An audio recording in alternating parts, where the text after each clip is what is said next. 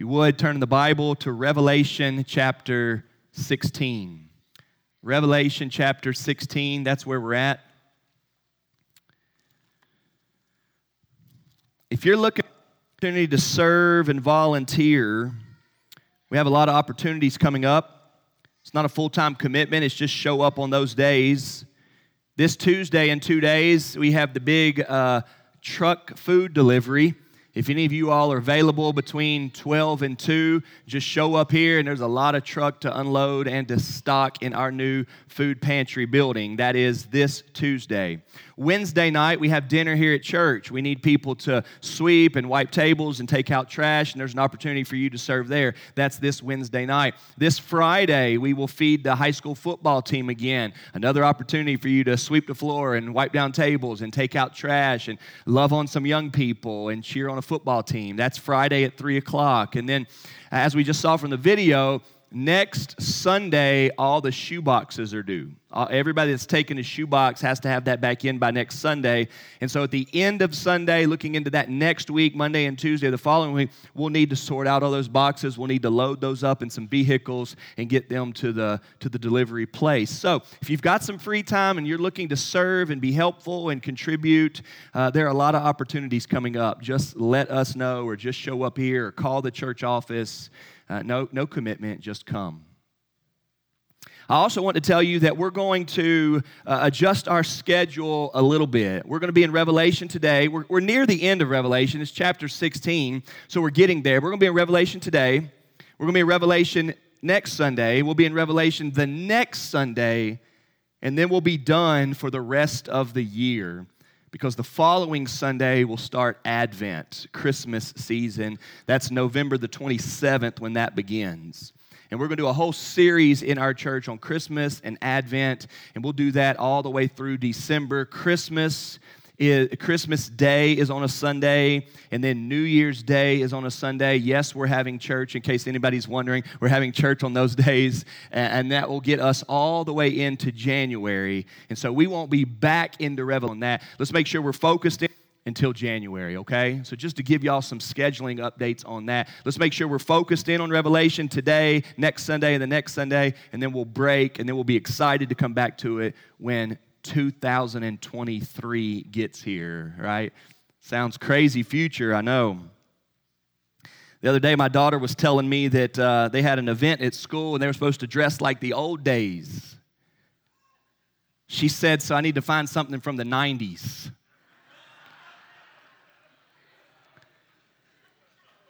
It was Spirit Week, and they had to dress like the old days. She needed to look up what they looked like in the 90s. That's what she said. I couldn't believe that. I felt that deep. I felt that really deep.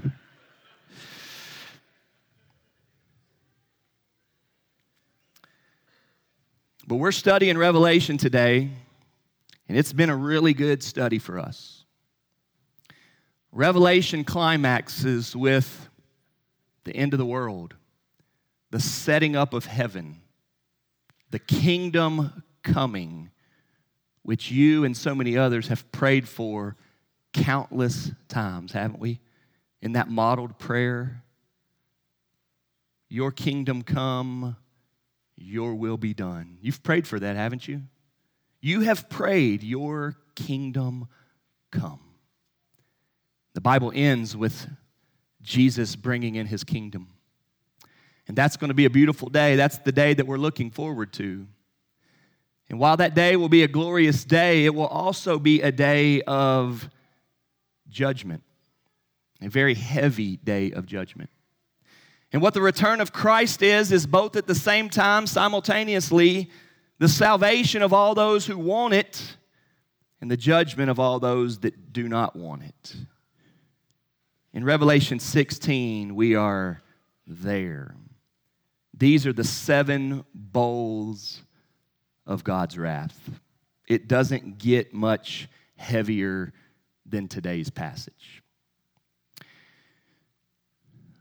There's a tendency for each of us, and this is, this is a bad thing, but it's the way we are, that we try to understand God through what we're like. And that's a flaw in the way we think. We try to understand God through what we are and what we've experienced and the way we think things should be. And that's a flaw.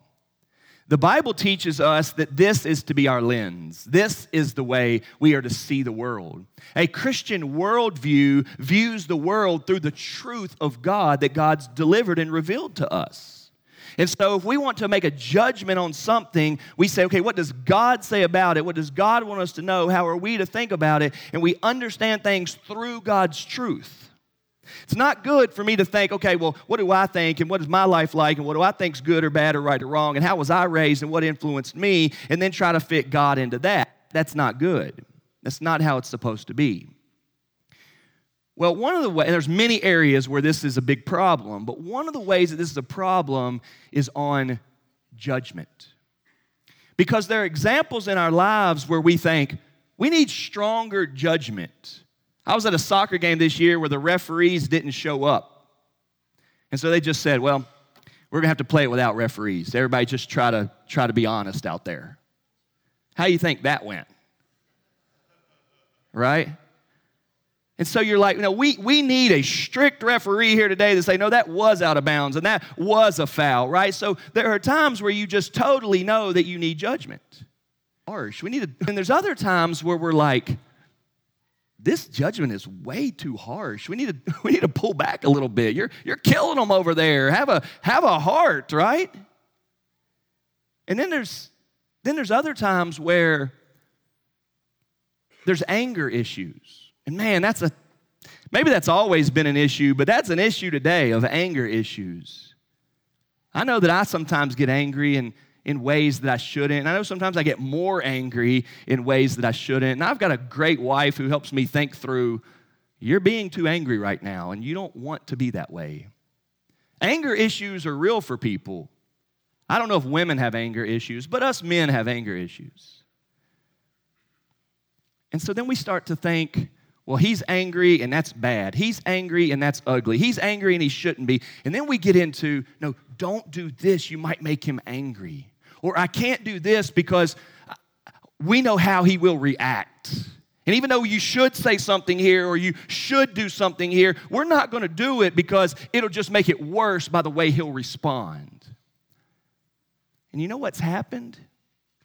Now, our world is almost totally against a good God being a good judge because we've tried to think about it on all of these wrong ways. We don't think judgment's right, and then we think judgment's too harsh, and then we think about anger issues. And so now we, we almost fail or struggle to think through just good, right judgment the way the Bible wants us to. From the beginning of time, it's been God's the judge. And He's a good judge, never a bad one. He doesn't make any wrong judgments, He's altogether right and true. God doesn't have anger issues. Matt just read from 2 Peter 3 that he's slow to anger and he's patient with us. He doesn't want anybody to die. That's how God is. When you read loving and when he judges, that's a good judgment. When you read the story of Noah and the flood and the ark and that horrible judgment scene where God destroys everything, you read it and you've heard that everybody was doing evil. It says everybody only did evil continually. And when it says Noah found favor in the eyes of God, I think when you read that, you think, wow, how lucky was Noah. Val was reading that story with the kids this week, and I heard them. And Val asked, How does that make you think or feel? And one of our kids said, I bet Noah's family was happy to be related to Noah. Isn't that a good response? If God's going to wipe the world out, but Noah found favor in his eyes, and because Noah found favor in his eyes, the rest of the family, eight total, get saved too, you're like, man, I'm, I'm glad I'm related to Noah. You don't think that the judgment was wrong. They were only doing evil continually. So, what we're doing here today is we're reading about the end of the world, the end times judgment, the wrath of God being poured out. And in His mercy and in His help, may God allow us to see that He's good and everything that He does is right. And may we submit ourselves to that and trust Him and see what He's doing with it. I pray, and we've been praying all week, that the Lord would help us to understand His judgment and the wrath of God. Read with me chapter 16 of Revelation, the seven bowls. Then I heard a loud voice from the temple telling the seven. So the first one, pour out on the earth the seven bowls of the wrath of God. So the first angel went and poured out his bowl on the earth, and harmful and painful sores came upon the people who bore the mark of the beast and worshiped its image. The second angel poured out his bowl into the sea, and it became like the blood of a corpse, and everything, every living thing died that was in the sea. The third angel poured out his bowl into the rivers and the springs of water, and they became blood. And I heard the angel in charge of the waters say, Just are you, O Holy One, who is and who was, for you brought these judgments. For they have shed the blood of saints and prophets, and you've given them blood to drink. It is what they deserve. And I heard the altar saying, Yes, Lord God the Almighty, true and just are your judgments. The fourth angel poured out his bowl on the sun, and it was allowed to scorch people with fire. They were scorched by the fierce heat, and they cursed the name of God who had power over these plagues. They did not repent and give him glory. The fifth angel poured out his bowl on the throne of the beast, and its kingdom was plunged into darkness. People gnawed their tongues in anguish and cursed the God of heaven for their pain and sores. They did not repent of their deeds. The sixth angel poured out his bowl on the great river Euphrates, and its water was dried up to prepare the way for the kings from the east. And I saw coming out of the mouth of the dragon, and out of the mouth of the beast, and out of the mouth of the false prophet three unclean spirit spirits like frogs, for they are demonic spirits performing signs, who go abroad to the kings of the whole world to assemble them for battle on the great day of God the Almighty. Behold, I am coming like a thief. Blessed is the one who stays awake, keeping his garments on, that he may not go about naked and be exposed. And they assembled them at the place that in Hebrew is called Armageddon. The seventh angel poured out his bowl into the air, and a loud voice came out of the temple throne saying, It is done. And there were flashes of lightning, rumblings, peals of thunder, and a great earthquake, such as there had never been since man was on the earth. So great was that earthquake. The great city was split into three parts, and the cities of the nations fell. And God remembered Babylon the Great to make her drain the cup of the wine of the fury of his wrath. And every island fled away, and no mountains were to be found and great hailstones, about 100 pounds each, fell from heaven on people. And they cursed God for the plague of the hail, because the plague was so severe. If you know the Exodus story, you see so many parallels here in this chapter 16, don't you? Many of these plagues resemble the plagues from the Exodus. Last week, chapter 15, or two weeks ago, chapter 15 gave us an introduction to these bowls. That's what chapter 15 is. And there we heard about verse 3, the song of Moses being the song of the Lamb. So, this is a song of deliverance, which takes us back to the Exodus and the deliverance there. So, you see here a connection to God's judgment on sin along with salvation and deliverance, which is what's going on at the end of the world. Now, as I opened up with, judgment is a good thing. When one is in the right, when judgment is right, when judgment is good and the thing that is wronged or the wrongdoer is being punished for the offense, then we know that judgment is a good thing. But we also need to be remembering in this judgment passage when see is a good and beautiful thing. When the one that's in the right decides to show mercy to the one that's in the wrong in the place of showing a right judgment.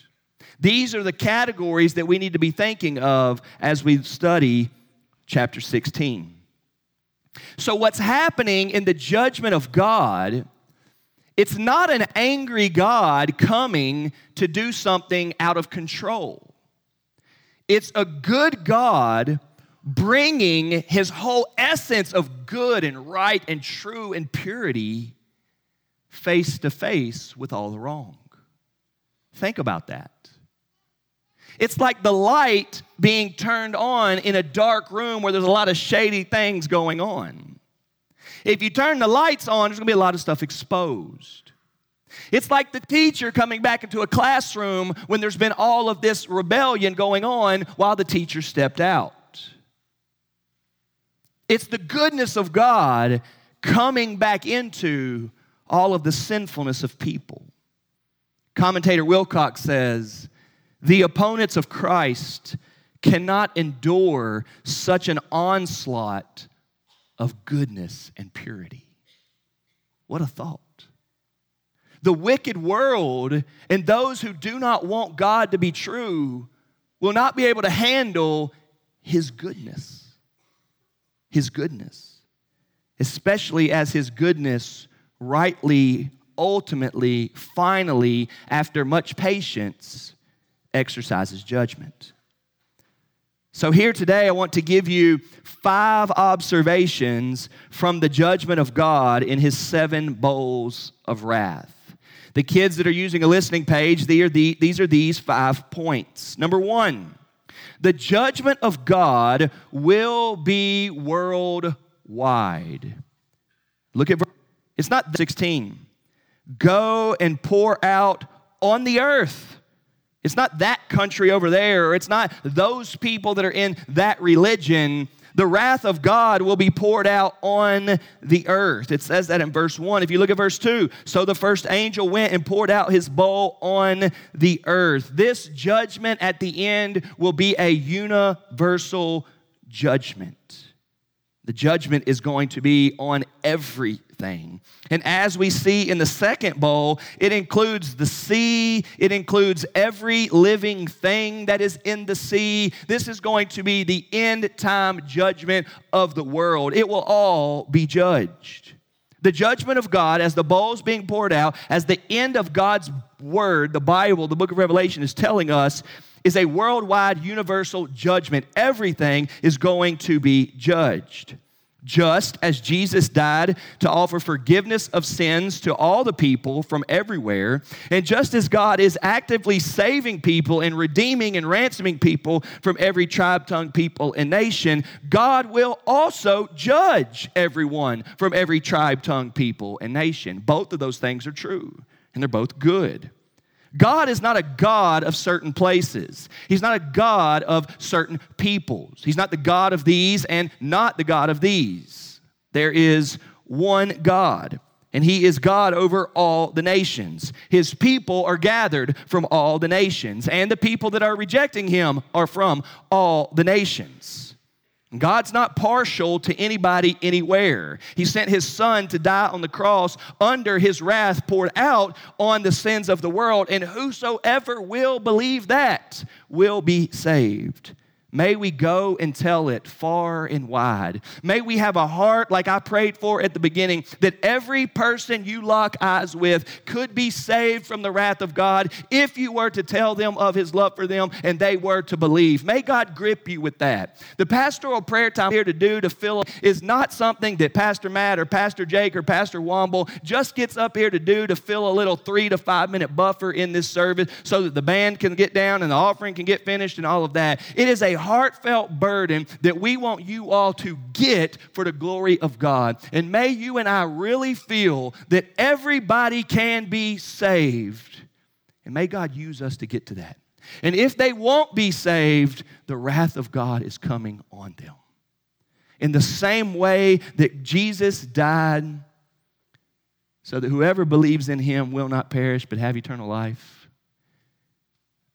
In the same way, Jesus died so that whoever does not believe in him will perish. That's universal, that's worldwide.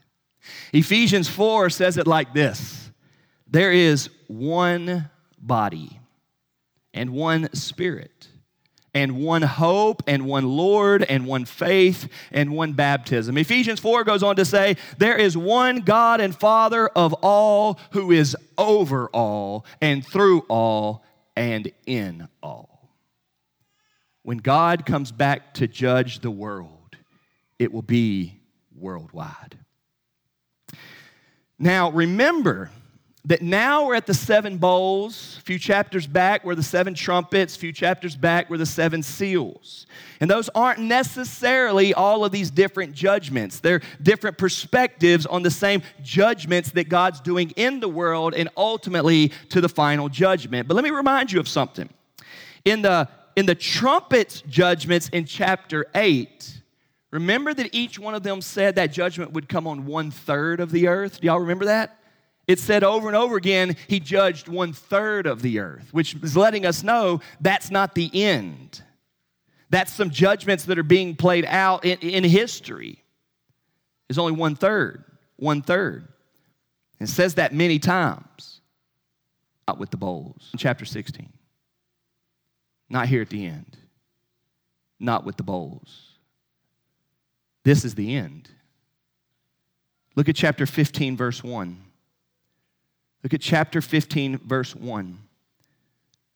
Then I saw another sign in heaven, great and amazing, seven angels with seven plagues. Look at this, which are the last. Look at this. For with them the wrath of God is what? Finished.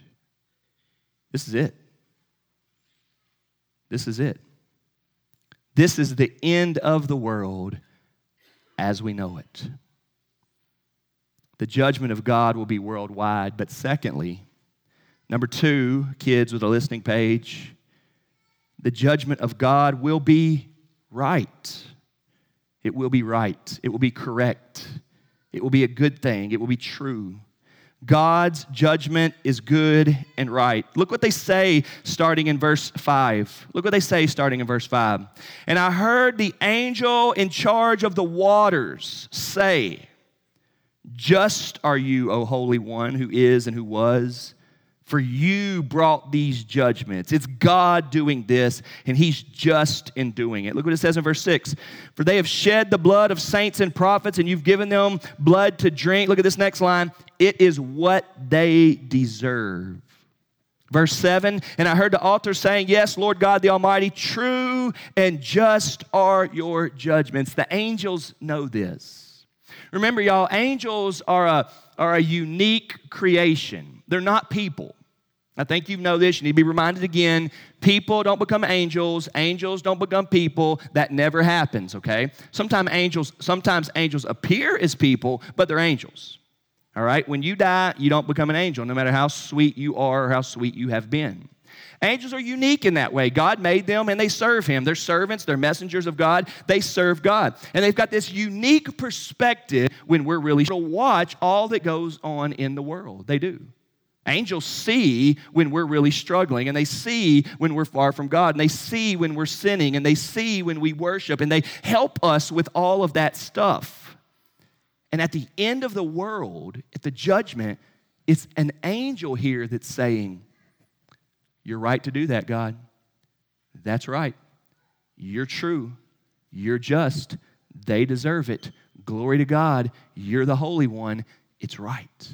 That's what the angels are saying in the end.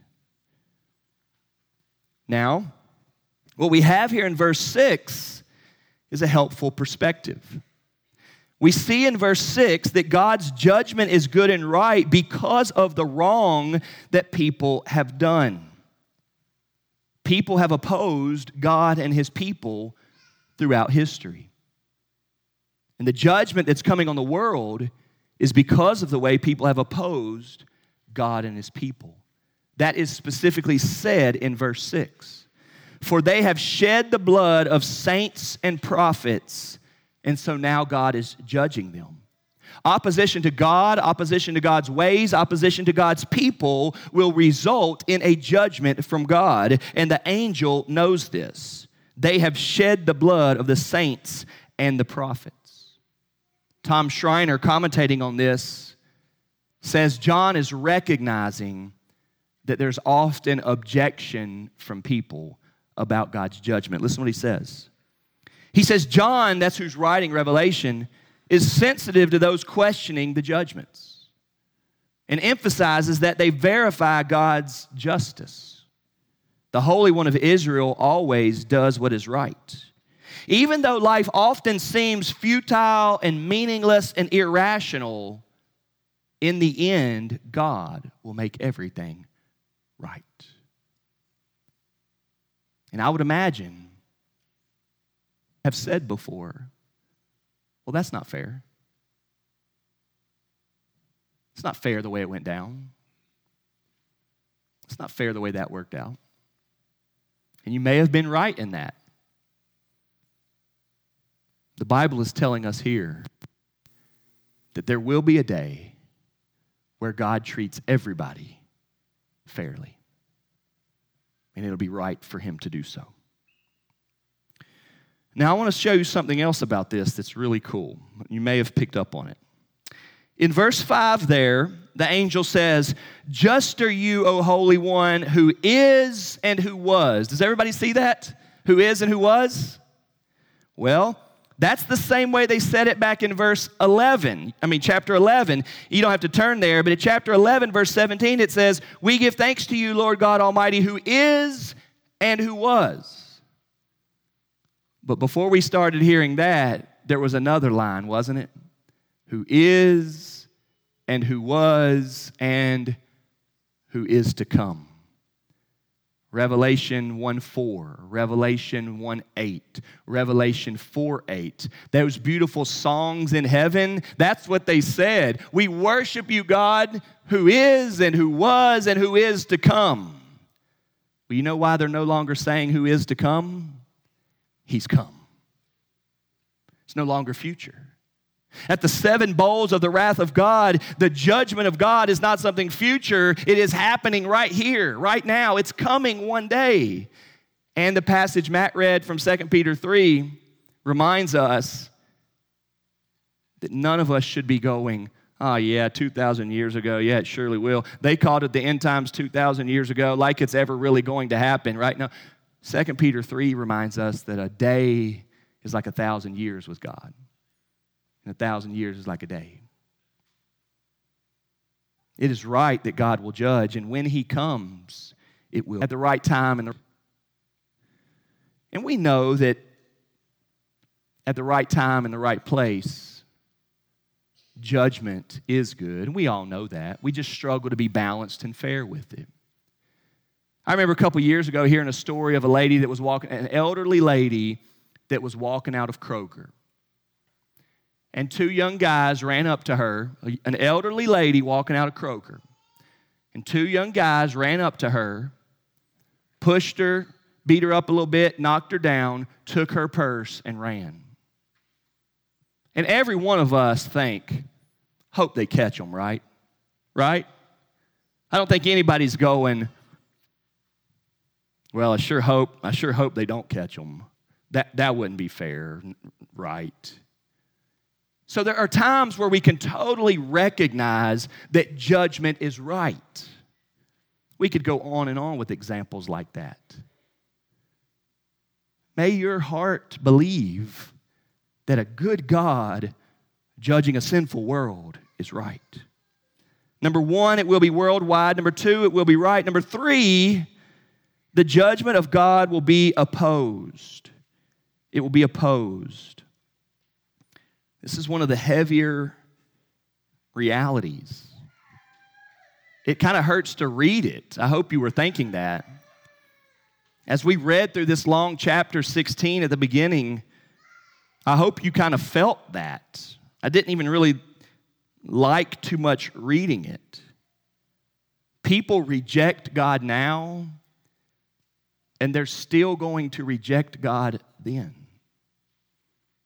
I mean, you feel a certain way when somebody tells you God loves you with an everlasting love. His steadfast love endures forever, and He loves you, and Christ died for your sins. He'll wash away all your sins. You feel a certain way when you hear that, but there are people that think, yeah, right. I don't want to hear that. And suck that out of my face. There are people that reject that. And so, even in the judgment at the end, they will still oppose it. They will still hate him. Look what it says in verse 8. He allows the sun to scorch people with fire. Verse 9. And how do they respond to that? They cursed the name of God who had power over these plagues. They did not repent and give him glory. Y'all, the severity of God should cause you to hit your knees and say, Oh, God, have mercy on us. God, take away the heat, take away the struggle, take away the discipline and the punishment. God, have mercy on me. Help me. And yet, what we see in these passages today is that there's a whole lot of people who are going to go the opposite direction. Instead of running to God, who would receive them, they run from God. If you, if you turn over a little bit further to verse 10, it says, People gnawed their tongues in anguish. Verse 11 says, They cursed the God of heaven for their pain and sores, and they did not repent of their deeds.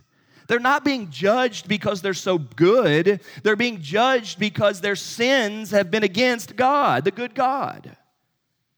And judgment is a good judgment against bad things.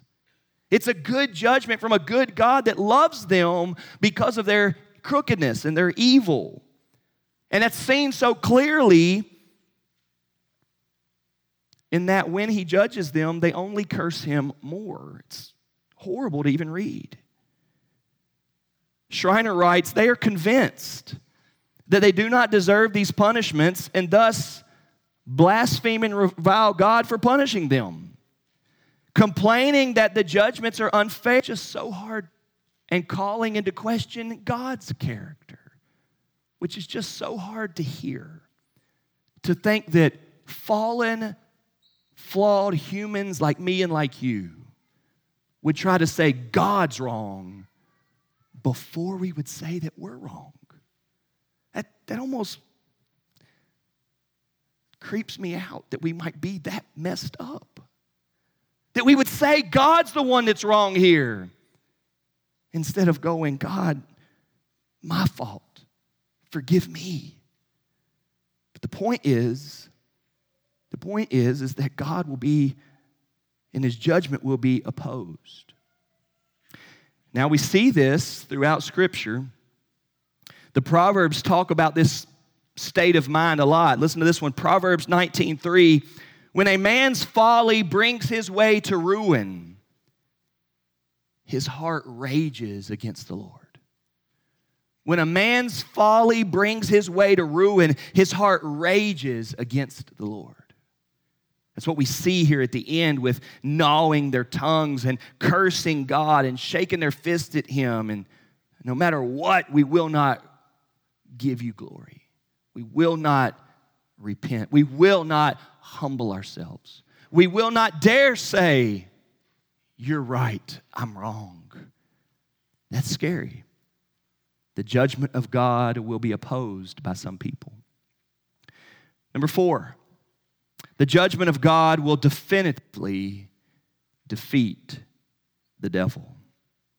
The judgment of God will definitively defeat the devil. The sixth bowl, which starts in verse 12, is setting up for this.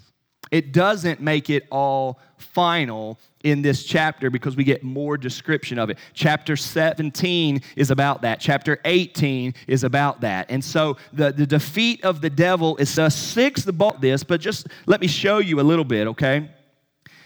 The, the, the sixth bowl, which starts in verse 12, is this preparing for the final battle, the battle at the end of the world. Look at verse 13.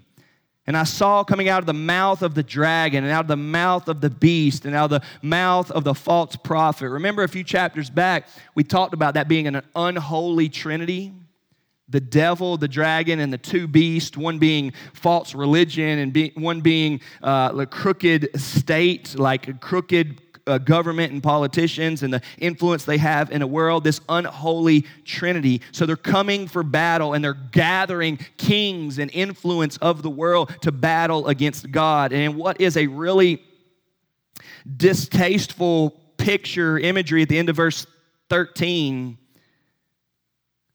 coming out of their mouth is unclean spirits like frogs kind of a gross picture is dirty, nasty, unclean frogs coming out of a mouth. It's a picture of ungodliness. It's a picture of blah, not good, not representing truth the way God is. Verse 14 says, For they are demonic spirits performing signs who go abroad to the kings of the whole world to assemble them for battle on the great day of God the Almighty. Verse 16 says, And they assembled them at the place that in Hebrew is called Armageddon. And what's really odd in this passage is that verse 15 seems like it's out of place, like it's just thrown in there. You've got a quote from Jesus that says in verse 15, Behold, I'm coming like a thief. Blessed is the one who stays awake, keeping his garments on, that he may not go about naked and be seen exposed.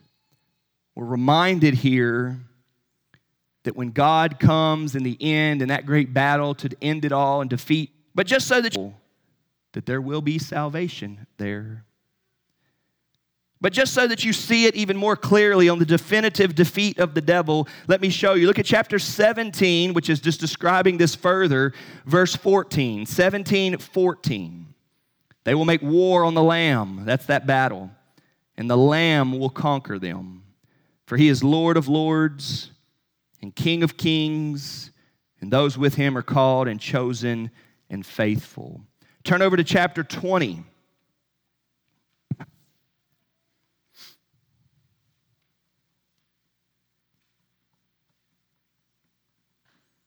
Look at verse 10, chapter 20, verse 10. And the devil, that's the dragon of chapter 16 in the sixth bowl. And the devil who had deceived them was thrown into the lake of fire and sulfur where the beast and the false prophet were. There's your unholy trinity. Uh, and they will be tormented day and night forever and ever. The judgment of God in the end will be the definitive defeat of the devil. Commentator Wilcock, a different guy, says this Bowl sixth is the next and last stage of the divine punishment. And in it, the purposes of God and Satan in a Macabre way converge. Having seen his perversion of human society confounded, Satan says, If I can no longer pervert, I will destroy. And he and the beast and the false prophet inspire the kings of the earth, no longer able to maintain the inconstant balance they call peace, to a frenzy of mutual slaughter. Armaments multiply, armies march, and men die. Not their kith and kin, but they themselves. For as trumpet six was the last warning, bringing death before them, bowl six is the last punishment, bringing death to them. So you. But while Satan is saying, I will destroy, God is saying, So you shall. Satan's purpose is to assert his power, God's purpose is to prosecute his justice. The result is the same Armageddon. What a thought. Satan is trying to go out with go down swinging. trying to ruin all that he can. And yet God reigns, he's the king of it all. And he's coming to end it in judgment. And he will judge the world, he will judge the nations, but he will definitively defeat the devil. The judgment of God will be number one, worldwide. It'll be number two, it will be right. Number three, it will be opposed. Number four, it will definitively de- defeat the devil. And lastly, finally, the judgment of God will be escaped through Jesus. The judgment of God will be escaped through Jesus. Look how the bowls passage ends. We're at 16 there, chapter 16. It starts in verse 17. It says, The seventh angel poured out his bowl into the air, and a loud voice came out of the temple from the throne saying, It is done. So there's an ending there. If you're taking notes, if you're taking notes, just write this down because I, I want to help you with this. Chapter 6, 12 through 17. Chapter 11, 15 through 19 and chapter 21, verse 6. All of those with some questions, obviously it's not super obvious, all of those with some questions, I think, are talking about the same thing the end, the final judgment. Verse 18 says, There were flashes of lightning, rumblings, peals of thunder, and a great earthquake, such as there had never been since man was on the earth. So great was that earthquake. About the, the great city was split into three parts, and the cities of the nations fell. It's talking there about the metaphor of Babylon being this great city, which actually is a nation, this great city, this great nation that is representative of the world being against God. And it will start to fall apart, it'll start to crumble, it's going to become undone. God's going to defeat it, and that's what's being pictured here. He goes on to pour out his wrath against them. Verse 20 says, Every island fled away and no mountains were to be found. This is a common theme in Scripture. Every time we get to talking about the judgment of God, it's like everything's undone. The mountains run away and the islands flee and the sea is no more and the earth is no more. That's what the Bible describes a lot about the scene, the cataclysmic major scene of the judgment of God. And great hailstones, about 100 pounds each. Now, that is hard to picture and imagine, fell from heaven on people, and they cursed God for the plague of the hail because the plague was so severe. That's going to happen one day. It's going to be the end of the world and the judgment. But the Bible teaches us that during life, the gospel is to be proclaimed. And while we share the good news of Jesus, God is drawing people to himself, and we see people respond. And the book of Hebrews says that when Jesus comes back in this moment, there will be those who are eagerly waiting for him. You remember that wording? There will be those who are eagerly waiting for him. It's like when Thessalonians describes the cry of command and the trumpet sound and the voice of an archangel, and those who are here on earth will meet him in the air, right? You've heard of that. And so, this horrible judgment that is coming will be escaped. John chapter 5 says that those who trust in Christ do not come into judgment. John 5 24. They do not come into judgment, for they have passed from death, the world as we know life. Commentator Schreiner says, the world as we know it vanishes, for the islands are gone and the mountains disappear. John regularly signals that the end has come by portraying displacement in the natural order.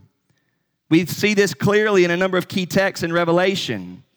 Chapter 6 says, with the sixth seal judgment, every mountain and island was removed from this place. When God judges on the great white throne, from his presence, earth and heaven fled away, and no place was found for them. When the new creation dawns in chapter 21 of Revelation, the first heaven and the first earth had passed away, and the sea was no more. The disintegration of the natural world means the end is at hand. And when the end is at hand, what you will have is God and His Son with his people. And there will be no more crying, and there will be no more suffering, and there will be no more sin. It'll be the new creation. It'll be glorious. It'll be better than we can imagine. It'll be what our hearts have longed for every struggling day that we lived. The judgment is going to be severe, as chapter 16 tells us, but it can be escaped through Jesus.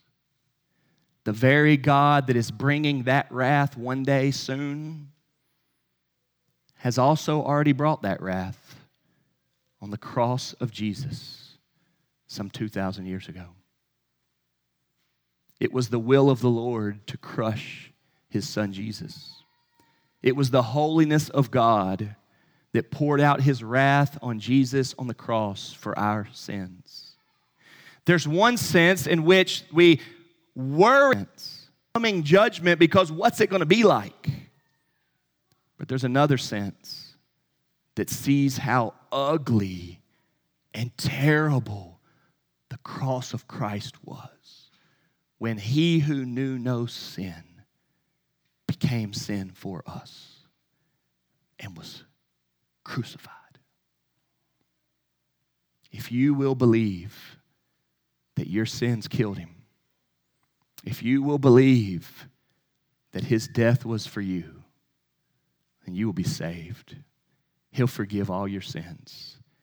And these seven bowls of judgment that are coming one day won't be for you.